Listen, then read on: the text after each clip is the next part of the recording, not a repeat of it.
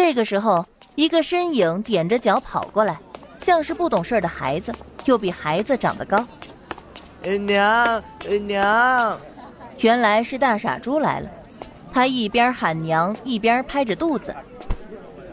饿，娘，我饿。李桂兰只觉得眼发晕。自打因为唐宁这个小贱人，男人坐了牢，闺女被离婚之后，他家的日子就过得不好了。哪怕后来闺女和女婿复了婚，也是天天的坐低扶小，伺候一大家子，生怕再被离婚了。更不用提补贴娘家了，都没回来过。李桂兰一个人挣着口粮，还要管着这个傻儿子吃喝，苦不堪言呐。听见儿子喊饿，他就脊背发寒，实在是没有多余的粮食了。他刚才看见车上的红薯，都想拿下来啃。其他人家里还有一袋半袋的烂红薯，他家可是连红薯都被傻儿子吃光了。大傻猪的出现可是唤醒了村里人的记忆。哎呀，李桂兰，你当初可是要买唐大妞当媳妇的，这可怎么说？现在还要指望人家的红薯来填肚子。唐大妞当初可恨死你们一家子了，恨不得要拼命呢。都说啥呢？李桂兰，你别往心里去，那可是你儿媳妇呢，你以后指不定还能跟着沾沾光呢。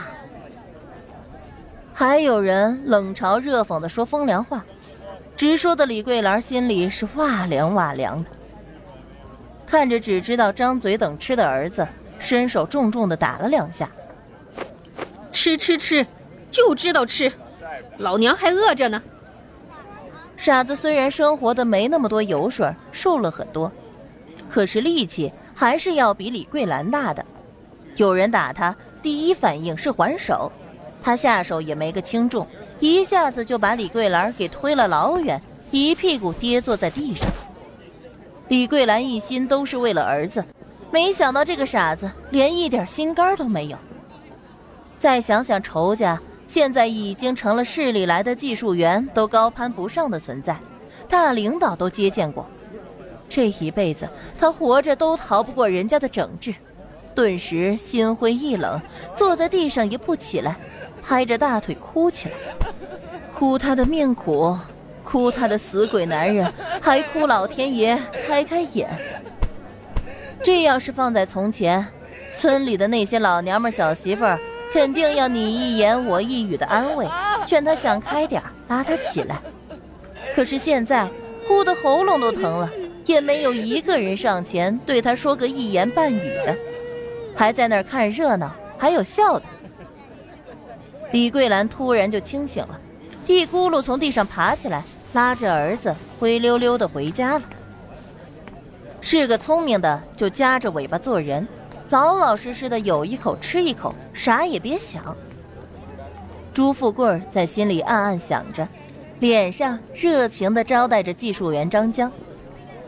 言语间还打听着唐宁的近况。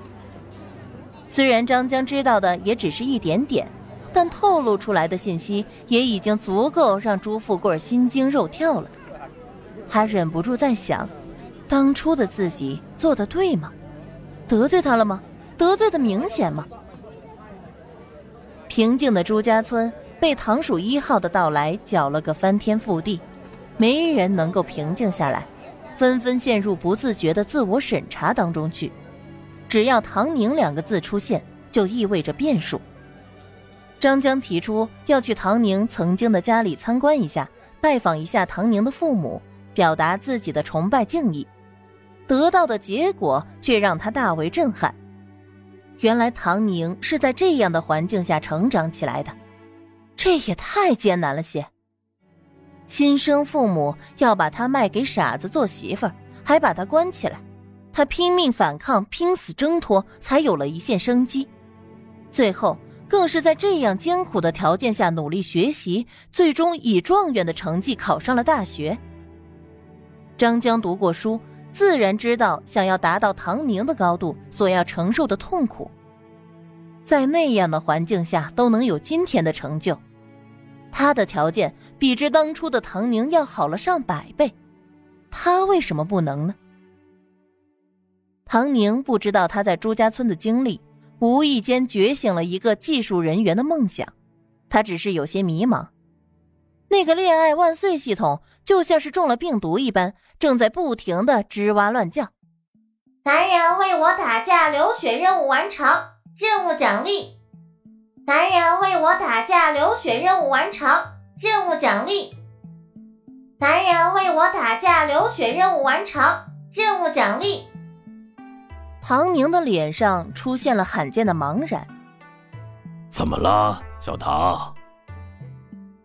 冯教授看着突然停顿的唐宁，关切的问了一句：“哦，没事。”唐宁继续手头的工作，他的草帽遮住了脸，汗一滴滴的往下流，即将变得金黄的水稻让他的手心痒痒的，腮边的汗也来不及擦。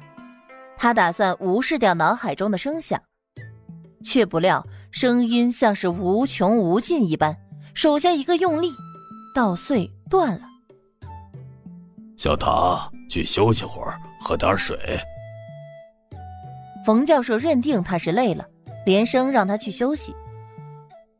快，从早上到现在，你一口水都没喝，小心中暑。你现在是咱们学校最宝贵的。可不能有事儿啊！唐宁无奈，木着脸点点头，从田里走了出去。树荫下有个桌子，上面有他的水壶和毛巾。他拧开水壶喝了一气儿，又拿起毛巾擦了擦汗，才扬起红彤彤的脸，冷冷的问道：“到底怎么回事？恋爱万岁系统？”没人回答。唐宁闭上眼，遮掉烦躁。静静的坐在树底下，也不知道过了多久，脑子里的声响终于停了。宿主你好啊！恋爱万岁系统的声音听起来格外的神清气爽。我不好，唐宁冷冰冰的。什么？你拥有了这么多的东西，居然不好？你不是最喜欢这些了吗？粮食、吃的。还有水果蔬菜，我的仓库没有被撑爆吗？唐宁突然问道。恋爱系统非常的得意。哎呀，怎么可能呢？你真是太小看我系统出品的东西了。储物空间设定的是能够五级通关的用处，这才哪儿到哪儿。得意忘形，以至于突然漏了消息。系统说着说着不说了。还以为唐宁没察觉到，连忙转开话题。你就不好奇为什么突然有这么多的奖励吗？不好奇。唐宁默然。五级通关，按照任务发布规律来说，他被发布了三次，意思是到了三级了。那还剩下两级是什么呢？对应的奖励又会有些什么呢？为什么这你都不好奇？还是不是人呢？恋爱万岁系统是真的看不透这个宿主，再一次的后悔为什么要把条件给卡死了。现在连他这个系统都被卡死了。唐宁在心里思索着，随口回了一句：“东西都到手了，原因重要吗？”恋爱万岁系统沉默了，可能气坏了。也可能太过于无语。唐宁并不关心，又喝了半壶水。他拧上瓶盖，站起身，拍拍裤子上的土。还能有什么原因？无非就是抢种子打起来了呗。他思来想去，身边并没有人打架，那些不认识他的人也犯不着为了他打架流血。排除掉所有不可能，剩下的就是原因了。最近大力推广糖鼠一号，各处都在托关系找人，想要给自己的区域多分点种子。陈校长办公室都能接到电话，一听说糖鼠一号的产量，各地都打破了头，那就是打破了头呗。恋爱万岁系统差点气死，还真是被他给说中了。这宿主还真有点邪性，就没有他料不中的事儿。哎呀，宿主你可真是个大聪明，系统好崇拜你哦！忍住，忍住，只要得到宿主的信任，慢慢的就会掌握到宿主更多的弱点，然后就是他系统的天下了。看，第一个弱点粮食，不就已经被他掌握了吗？哼，唐宁，尽在掌握。唐宁正好好的要起来走，没想到被突如其来的恶心了一下。